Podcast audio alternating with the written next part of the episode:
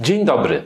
Dziś opowiem Wam o schizofrenii. Nazwa tej choroby jest dość często używana w języku potocznym, ale niewiele osób wie, na czym ta choroba polega i jakie są jej objawy.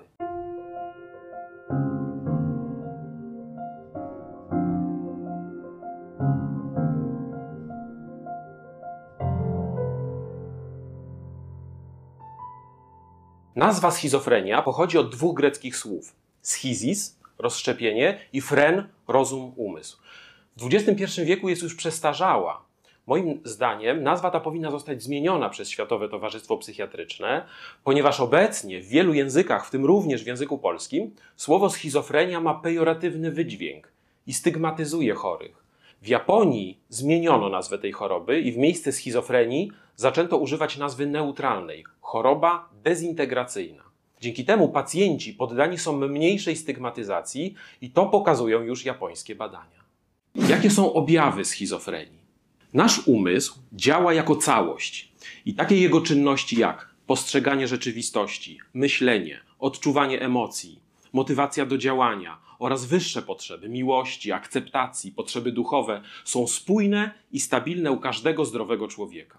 U chorych na schizofrenię mamy do czynienia z dezintegracją czynności psychicznych, czego efektem jest właśnie zaburzona praca umysłu jako całości.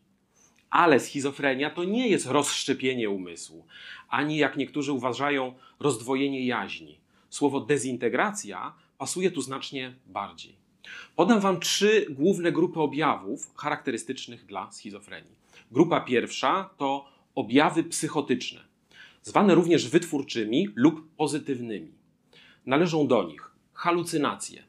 Są to zaburzenia spostrzegania. Chory widzi coś, czego nie ma, halucynacje wzrokowe. Słyszy coś, czego nie ma, halucynacje słuchowe. To mózg produkuje objawy, które odbierane są jako bardzo realne. W schizofrenii najczęściej występują halucynacje słuchowe. Chory słyszy głos lub głosy, które do niego mówią, czasem komentują jego zachowanie lub też rozmawiają ze sobą. Druga grupa objawów psychotycznych spotykanych w schizofrenii to urojenia. Urojenia to zaburzenia treści myślenia, fałszywe sądy, w które chory wierzy jak w prawdę. Ludzie mnie obgadują. Jestem śledzony.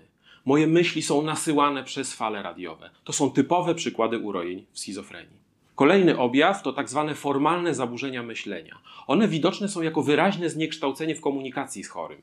Podam Wam dwa przykłady takich zaburzeń myślenia. Rozkojarzenie. Wątek myślowy chorego jest zmienny, porozrywany, nie da się za nim podążać. W skrajnych sytuacjach chory wypowiada luźne, niezwiązane ze sobą zdania. Paralogia to jest brak logicznego następstwa myśli, niewłaściwe, nielogiczne wnioskowanie. Przykład paralogii. Jestem samotny, ponieważ pada deszcz. Zdrowy umysł wyłapie tu brak związku logicznego. Chory umysł niekoniecznie. Formalnych zaburzeń myślenia jest znacznie więcej, no ale nie da się ich wszystkich omówić w krótkim filmiku. Kolejne objawy psychotyczne to tak zwane objawy katatoniczne. One spotykane są bardzo rzadko, a charakteryzują się znacznie zwiększoną lub znacznie zmniejszoną aktywnością ruchową, która jest bezcelowa. Przykłady to osłupienie, zastyganie w określonych pozach albo nagłe pobudzenie ruchowe właśnie z taką bezcelową aktywnością. Zdarza się, że pod wpływem objawów psychotycznych chory przeżywa silny lęk, niepokój. Czasem może pojawić się agresja. Powiem o tym nieco później. Druga grupa objawów to tak zwane objawy negatywne. One są mniej widoczne dla otoczenia w porównaniu do objawów wytwórczych, mniej spektakularne, ale znacznie trudniejsze do leczenia. Przykładem jest zubożenie emocji i osobowości. Emocje chorego stają się ubogie. W psychiatrii używamy terminu blade, Ubożeją często również potrzeby chorego, jego dążenia, motywacja. Chorzy tacy często izolują się od otoczenia. Wcześniej mieli jakieś plany, marzenia, byli aktywni. Gdy choroba się rozwija, szczególnie gdy jest nieleczona, świat obojętnieje. Choremu jest wszystko jedno, zmniejsza się ilość jego potrzeb, nie czuje ani dobrych, ani złych emocji. W skrajnie nasilonych przypadkach chory przestaje dbać o większość spraw, nawet o swój wygląd. W tym wypadku Schizofrenię od depresji odróżnia to, że w depresji odczuwa się najczęściej intensywny smutek, a objawy negatywne schizofrenii charakteryzują się zubożeniem emocji. Czasem obserwuje się też emocje niedostosowane do sytuacji, do wypowiedzi, do wypowiadanych treści. Na przykład pacjent opowiada o smutnym wydarzeniu z uśmiechem na twarzy i vice versa. Trzecia grupa objawów to zaburzenia poznawcze. Chorzy na schizofrenię mają często problemy z koncentracją uwagi oraz z tak zwaną pamięcią operacyjną.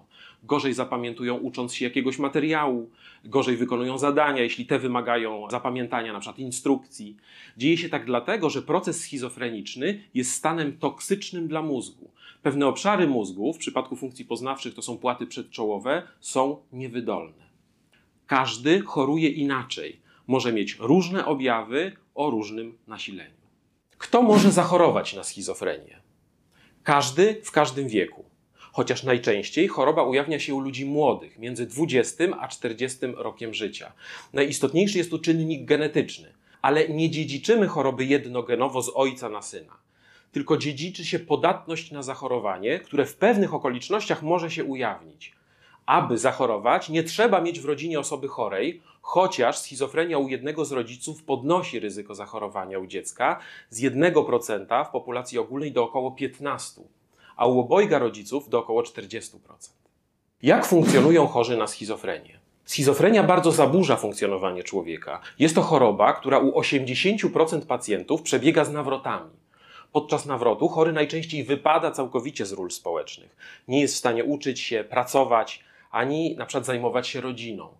Wypowiadane urojenia powodują, że najczęściej ludzie unikają takiego człowieka. Chory, który jest owładnięty objawami psychotycznymi, czasem może być agresywny dla otoczenia, wtedy wymaga pilnej hospitalizacji.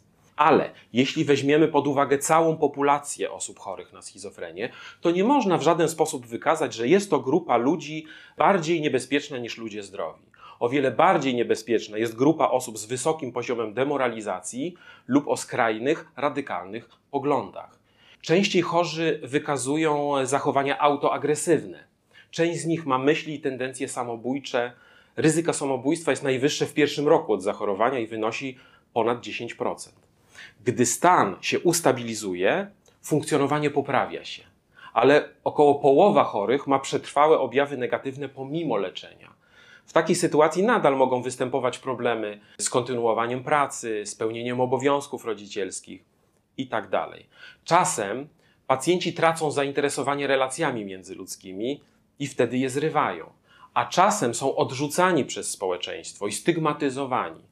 No, dużo jeszcze pracy trzeba wykonać, abyśmy do chorób psychicznych podchodzili bez lęku. W procesie leczenia staramy się, aby chorzy funkcjonowali normalnie, pracowali, mieli udane życie, rodzinne, towarzyskie i tym podobne.